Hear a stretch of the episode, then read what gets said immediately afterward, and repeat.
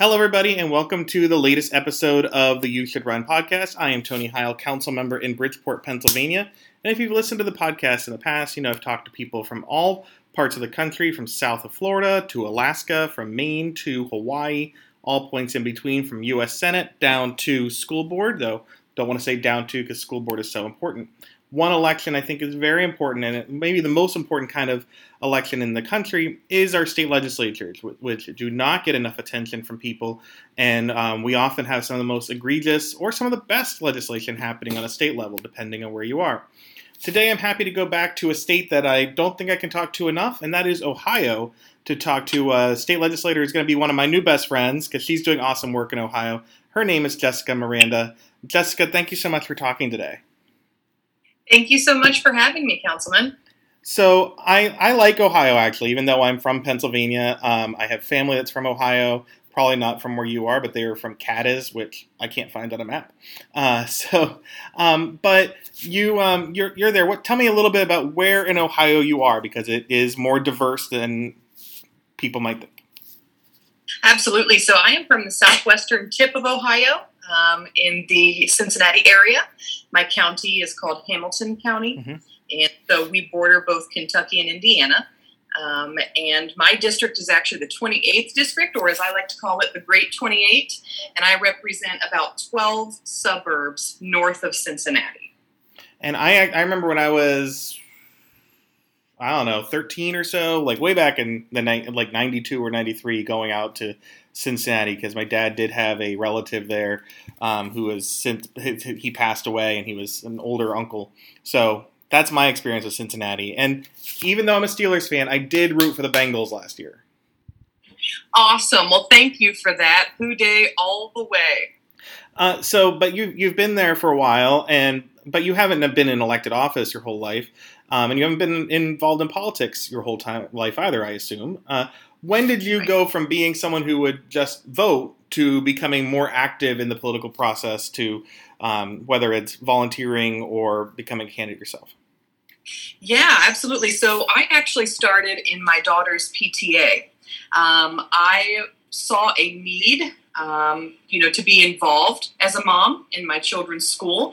Um, I grew up in a single mom household where, you know, my mother was oftentimes working multiple positions and she couldn't do those kinds of things to be involved in our schooling, let alone extracurricular activities. I didn't even know, you know, what that meant until I got to high school and had the ability to actually participate in those. Um, so I wanted to make sure that when I had kids, I was highly involved you know, to the point of it probably being annoying and embarrassing to my children now. Um, but started with the PTA, uh, got involved there, rose up to the rank of vice president in our PTA. Uh, saw the need for some changes that were needed in our buildings and was approached by a group of moms um, who suggested running for school board. And so at that time, we had a number of school board seats open, um, and we got a group of us and banded together to run as a slate and even two of those on the slate ran as a duo, um, which was myself and another woman named Dr. Johnson. And, you know, uh, that was my first run at local political office. And to my surprise, we won. Both of us placed at the top of the uh, t- the ticket, the vote getters of, of the evening. And in 2014, I was sworn in to serve on the Winton Woods City School Board. Um, and then quickly after that rose to the rank of vice president and then president and served as the board president um, for the last three years of my term there um, and i will say that gave me a front row seat to see how much the state legislature affects our school systems mm. right how how many things they pass in any given general assembly that either hurts or harms our public school s- system so um, and also gave me a reality check on what school funding is in our state here in Ohio.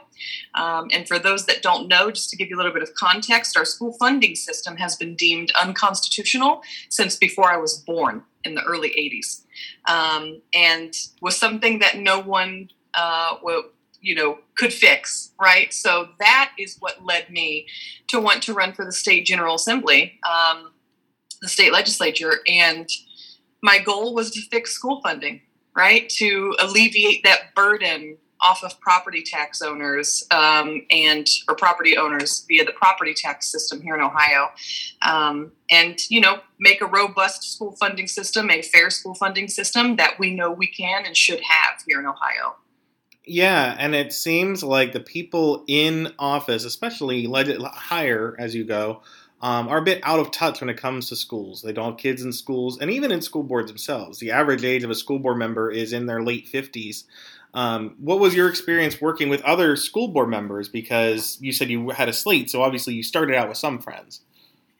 Yeah, that's right. So, you know, just realizing that you are always, you know, in those types of positions, even, you know, arguably a little bit for the, the state legislature as well, you are joining a governing entity right? You are not joining an office where what you say goes. You have to build camaraderie and support amongst a majority of your colleagues in order to pass anything and in order to get anything done.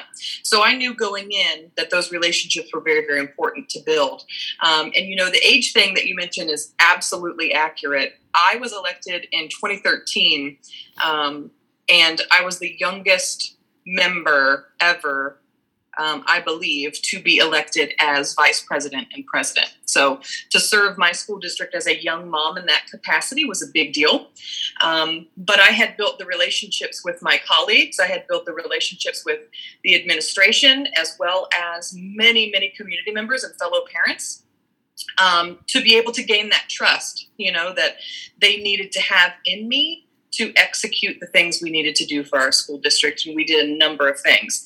Um, but you know, to go back to your question, I wouldn't have been able to do any of those things had I not gathered the support um, from my colleagues whose votes on that entity mattered. Right, mm there were five of us, meaning it would take three of us to pass and do anything, and some votes even required four of us mm-hmm. to pass and do anything. So.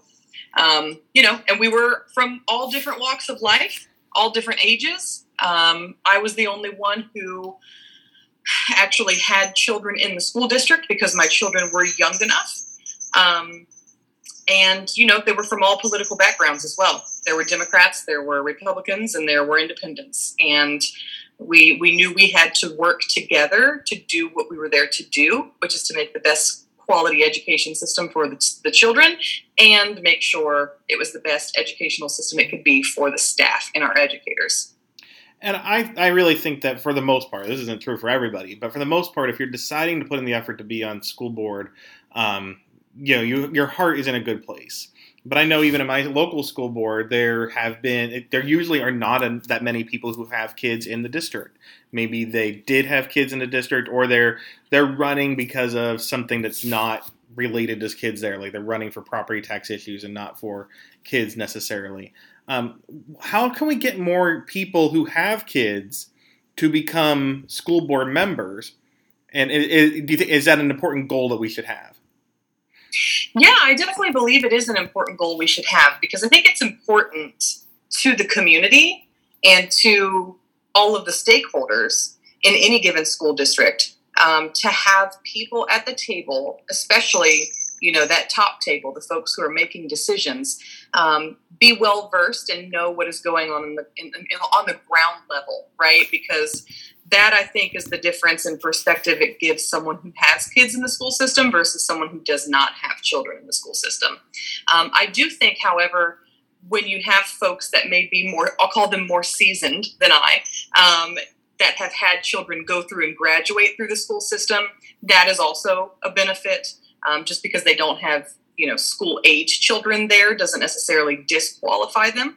Um, but I will say, given the last local election we had, and I'm sure you all saw it in your state as well, this whole um, you know rise of these anti folks, um, the anti everything folks right. who came out ran for local school boards, and you know, unfortunately, in some places, won a number of seats, and we're seeing.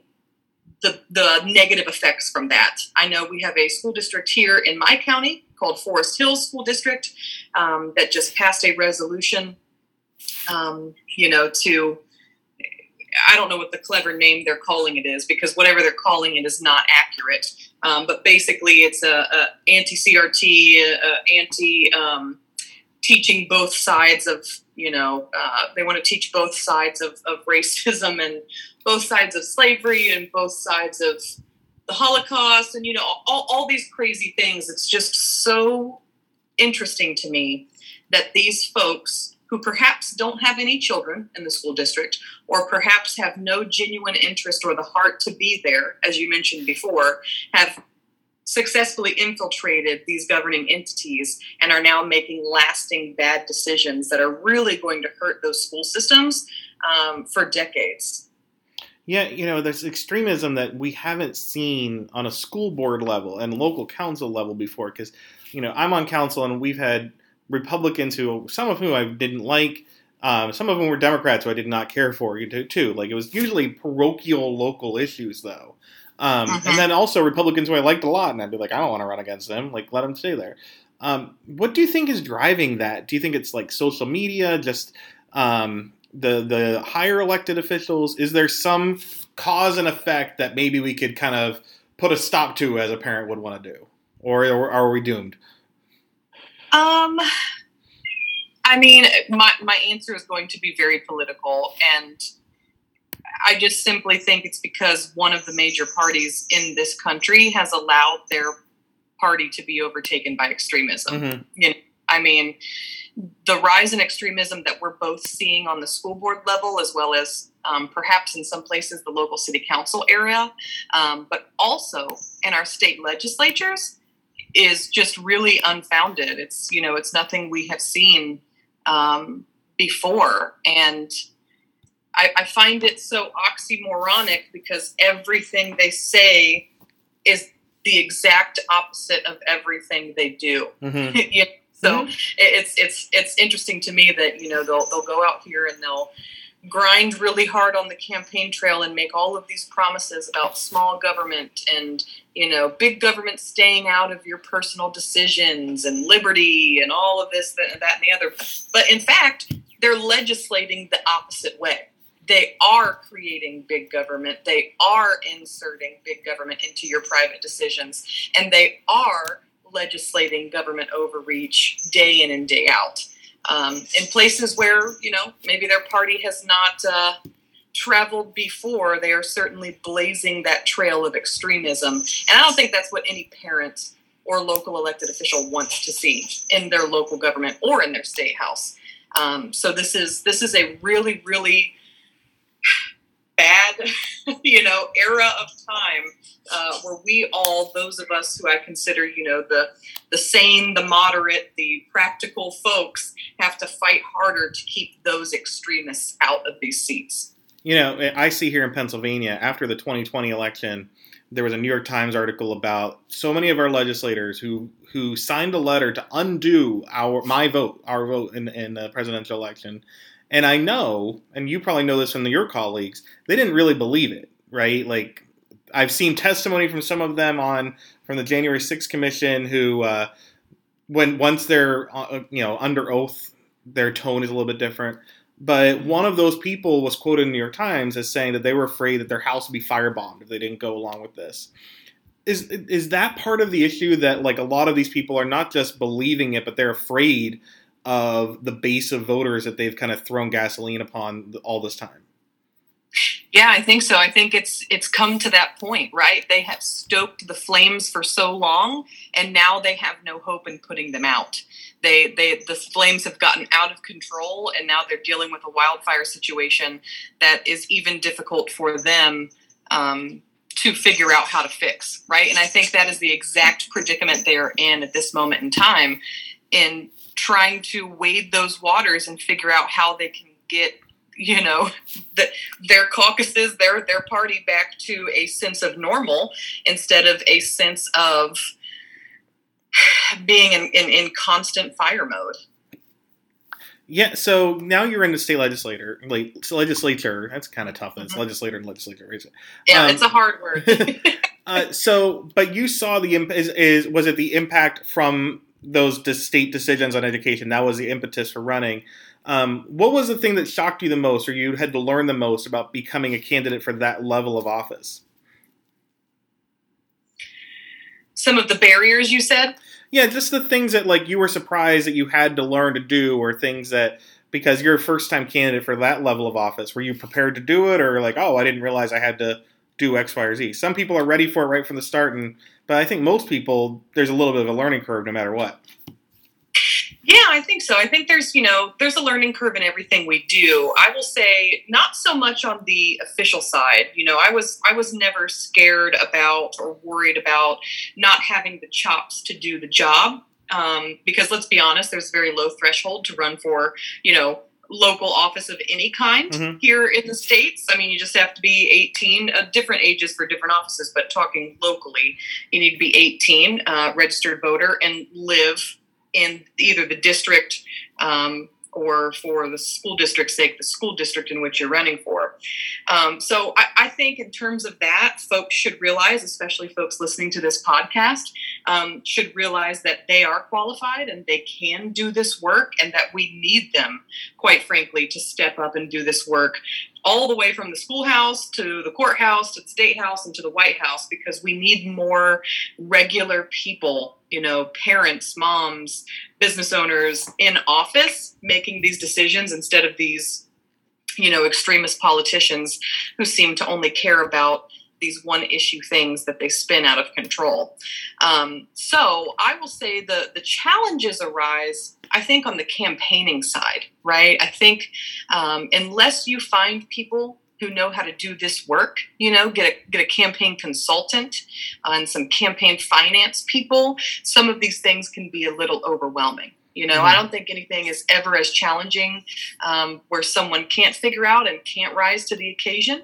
Um, but there are some step by step things in the foundation of a campaign when you're choosing to run for a state house office um, that you need to get in order before doing so, so you don't get in trouble with you know campaign finance laws and things of that nature. So as long as you find someone who can you know walk you through that kind of process and the logistics of things, um, you should be good to go.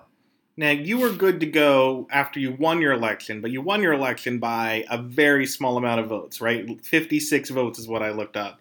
That's uh, right. Thank you for getting that number right. and now, when you won, um, how did you recover from the heart attack? Because I'm sure you had it was a lot very stressful. But really, like, was the reaction from your opposition from people was it sane and okay? And do you think that it would have been the same reaction had you done that that same election in 2022 with that result? Yeah, um, that's a really good question. Actually, I have not thought about that in that context before, but I would imagine it would have been a very different response um, had it been after you know this whole blow up of the big lie, right?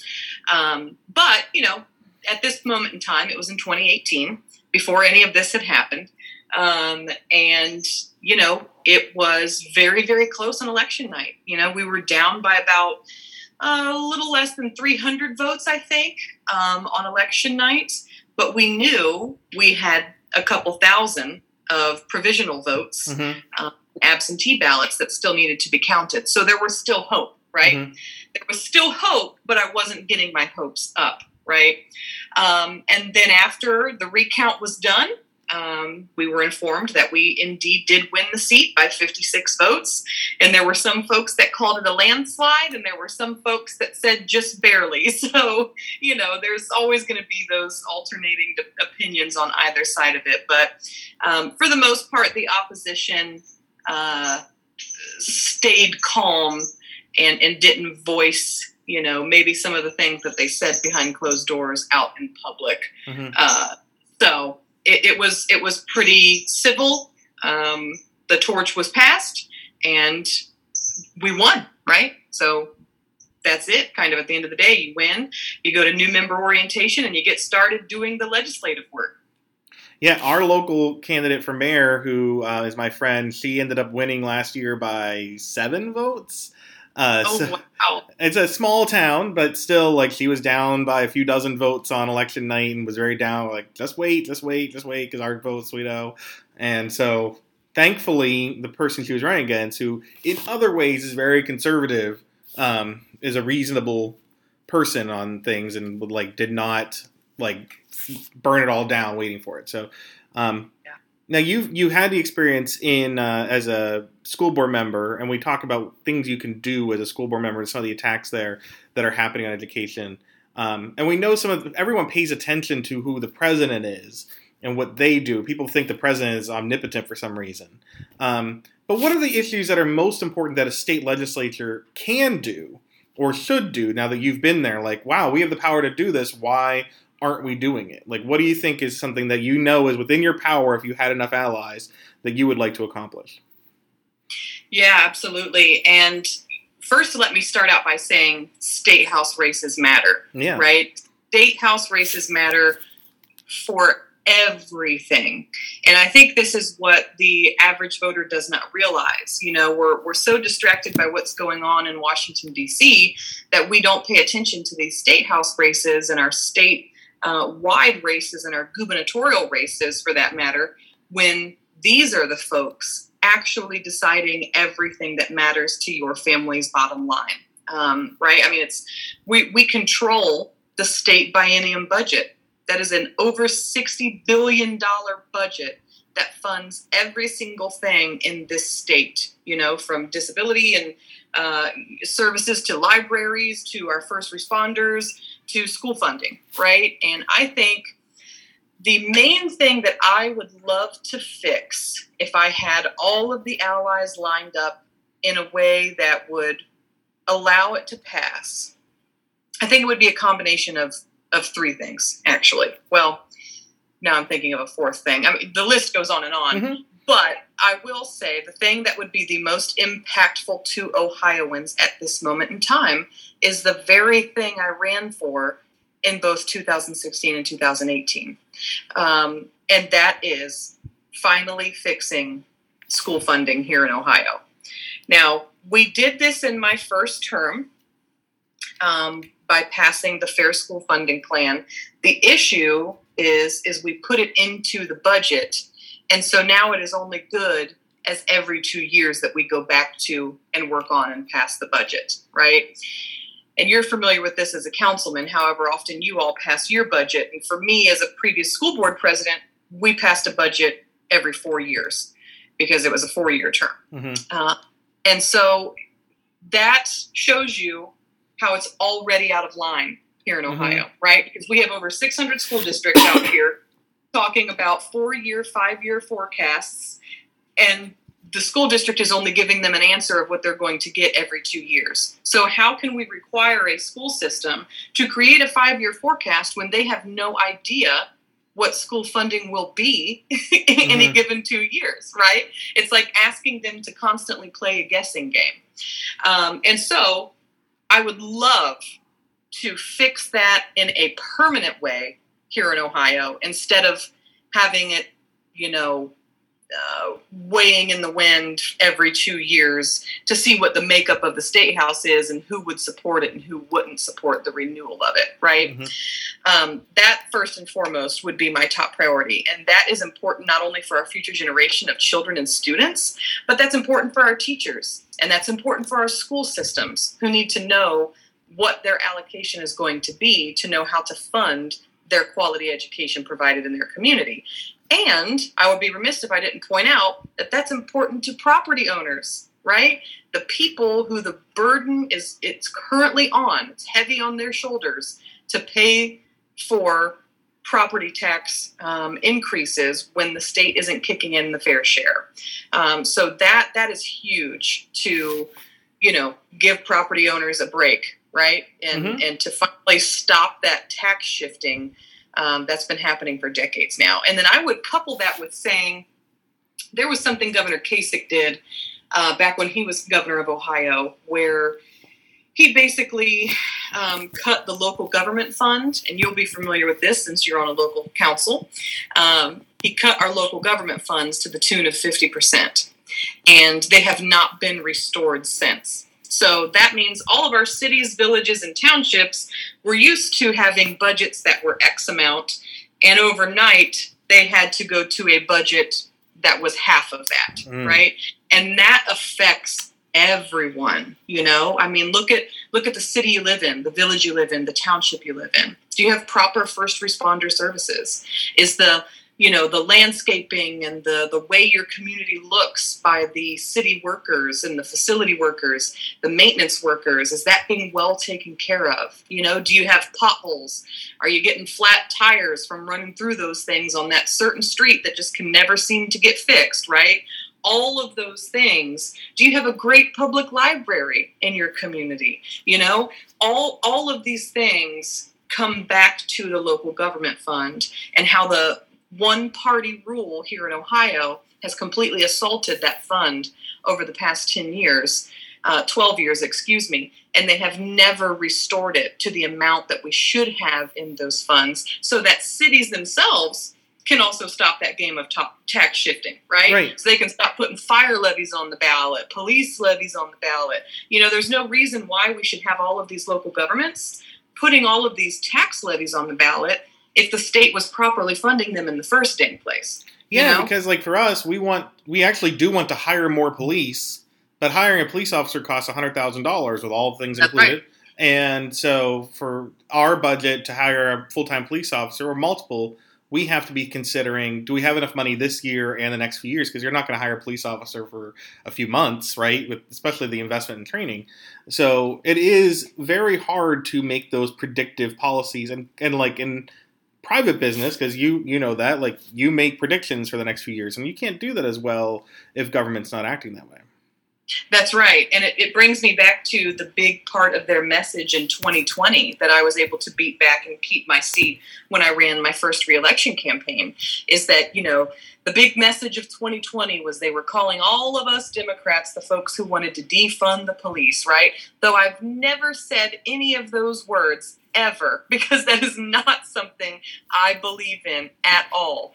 And they would still use that, you know, those talking points against us. And I would just turn it around on them and, and say, you know, you all are Right. the ones who have defunded the police because you have cut our local government funds by 50% over the last 12 years and you have never restored it. How do you expect us to pay for police? How do you expect us to pay for that new ambulance that that city needs or that new fire engine that that village needs? You know, this is why we see here in Ohio, and people I think don't realize this on a minute level, that all cities and villages sometimes are banding together and creating shared services, right? Mhm. They're cutting their their first responding departments and sharing them amongst each other because it's more affordable, right? Right. Because their, their budget can't sustain it on its own anymore. And people need to realize that all comes from the state legislature, right? It's like that old saying, and I can't remember who said it, but it's like, show me your budget and I'll tell you what you care about and where Mhm. your values are. You know, if you look at Ohio's state budget, sometimes it's questionable, you know, the things that they do. And they the Republican Party, which is our majority party, and we have a super majority here in Ohio, they go around and say, you know, that do these back the blue rallies and say that they always stand up for our first responders, when in fact their voting record says something quite opposite. Yeah, it's and I think almost every Democratic council, you know, Demo- Republican or Democratic, but particularly Democrats, we say, if you had the got money from a state, Ohio, Pennsylvania, or otherwise, that said you have an extra five hundred thousand dollars a year to spend on police training or officers, we would be thrilled. Like we need that money. Like it is a, it is something that a town needs. Like if you said we have money for business development, great, that's good too. We'll apply for that. But if there is sustainable money for something, a service that our community expects, that we want that money. That's right. That's right. And you know, I, I should say and I should point out that the reason why we can't talk about these things, right, the, the things that actually matter to the bottom line of families or municipalities, is because here in Ohio, particularly, we have been distracted by all of these extreme bills Right. that are literally taking us away from doing the work that actually matters to the people of Ohio, right? For instance, our six week abortion ban, right? All of the heinous gun bills we have passed this General Assembly. You know, Ohio is now an open, it was always an open carry state, but now it's a permitless carry state. And as someone who has always held a concealed carry permit myself, it's still alarming for me to say that out loud. So now you don't even need a permit here in Ohio. And they also passed the murder first, shoot later bill, um, otherwise known as their clever way of calling it the Stand Your Ground bill. But we know that that's not what it is. It's actually a murder first, ask questions later uh, bill when we already had the Castle Doctrine here in. Ohio. And then thirdly, they passed a bill to arm teachers, you know, and, and put tons of funding in it for you know things that go back to line their pockets and their and their you know special interest groups pockets so it is just maddening that oh and the and the latest thing we had to talk about before we broke on summer recess is children's genitals right? They made us debate on the floor in the wide open because they just don't care anymore. They're saying all of the quiet parts out loud um, about internal and external genital exams for girls. And it is just blowing us away that we have completely gotten so far from the practicality of what government should be and what legislating should be for the betterment of the people that we were elected to serve and do these jobs for to talking about things that a either don't exist or b make absolutely no sense and don't matter um, to to what is actually going on here in ohio. So it is a hot, hot mess in the Ohio State House, and we need to make sure that we are vetting candidates properly. And also, too, that we're building that pipeline of folks to come behind me and others, you know, to to hold this down when we're termed out. Very quickly, how much of that do you think is that they really are that personally extreme, and how much of it is they that because of gerrymandering, and that's a long conversation for Ohio, so I only have a few minutes, but how, much of that is because they really are that extreme personally, and how much of it is because they that is who they're accountable to now because of the districts, and so they feel they have to be? Yeah, that's a really good question. I think a small percentage, a small percentage of them actually believe those extremist ideals. They've completely drank the Kool Aid and they're just deep into it and unfortunately can't get themselves out and educate themselves.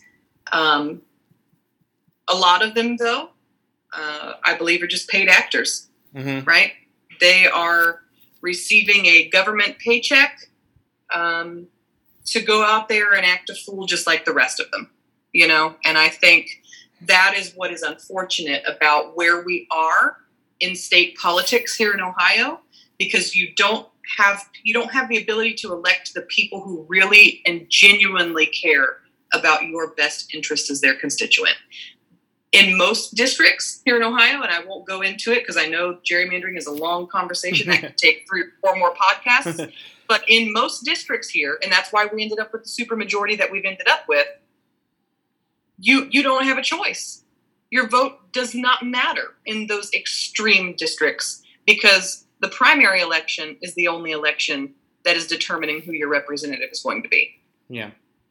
Um, and that's unfortunate because the people of Ohio, um, you know, even if they're Browns fans, they're decent people and they deserve good representation, right? Like you... that is right. Everyone deserves good representation, and they deserve, you know, someone who really looks at themselves as a public servant and not a politician, right? right?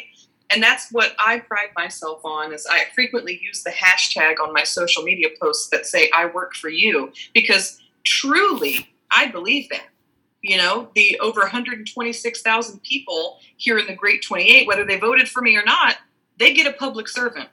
I'm going to always look out for their best interests. Yeah, and I hope that if we elect better people, we can change the tone of what a politician means. Because politicians shouldn't be a mm-hmm. bad thing; it's of the people, right? And unfortunately, right. because of these extremisms, because of uh, unaccountability, it's become a bad word, and that's something we need to fix. But something that is a good word is candidate, especially getting good people to run. Very quickly, um, how can people follow you to learn more? And what would be your number one reason why people should consider running for office now? Not maybe not this week, but just like what would be your number one reason people should run? Yeah, so I'll start with the second question first. Um, the best reason I can tell you, and you know, the reason why you need to run is because we need you, right? Democracy needs you. Um, we need good people practical people, sane people, non extremist people to run for all levels of office. And hey, listen, if you're not ready for the state house, start on your local school board, start mm-hmm. in your local city or village council or your local township trustee board. Start local. That's what I did. And that is really, truly how you learn the most of all of the different levels of government and how they interact or should interact with each other. And that is the best way for us to build the pipeline. And it is also the best way for you to decrease your learning curve moving through those different levels of office, right? Um, and then how folks can follow me, of course, facebook.com slash Jessica for Ohio, and that's F O R, Jessica for Ohio. And then also on Instagram, on Twitter, and on TikTok. That's right. I am on TikTok, so be sure to check me out if you need a new TikTok person to follow. Hit that plus sign. It is at Jessica E. Miranda. So my first name, middle initial E as in Elaine, last name Miranda, all together. Well, and thank you so much for having me, Tony. Yeah, I know that Jessica, you know, Jessica Miranda speaking of Miranda rights, is fighting for all sorts of rights: voting rights, women's rights, abortion rights, uh, education rights, all those things. And but you can only get there if you're in office. Uh, Jessica, I really admire what you're doing in Ohio, and I think we need more people like you. So I wish you the best of luck, and hopefully people are encouraged by your story. Oh, thank you so much. Keep up the great work too in Pennsylvania, and let me know if I can ever come back and chat again you're always welcome in Pennsylvania. You can always come back here, and hopefully we'll introduce you to. Um, you know, we sometimes we like out of state people unless they have a show on TV where they talk about fake medicine, like uh, this guy running for senate. That's right. Make sure you get your crudité. Is that how it's pronounced? Your your veggie trays, all that good stuff. Not like you guys don't get out of state elitists running for your Senate offices either. Hey, that's absolutely right. So we have that thing in common that too. we have in common. That's right. Thank you so much. And if you're listening, hopefully you'll be inspired and you'll run for office too.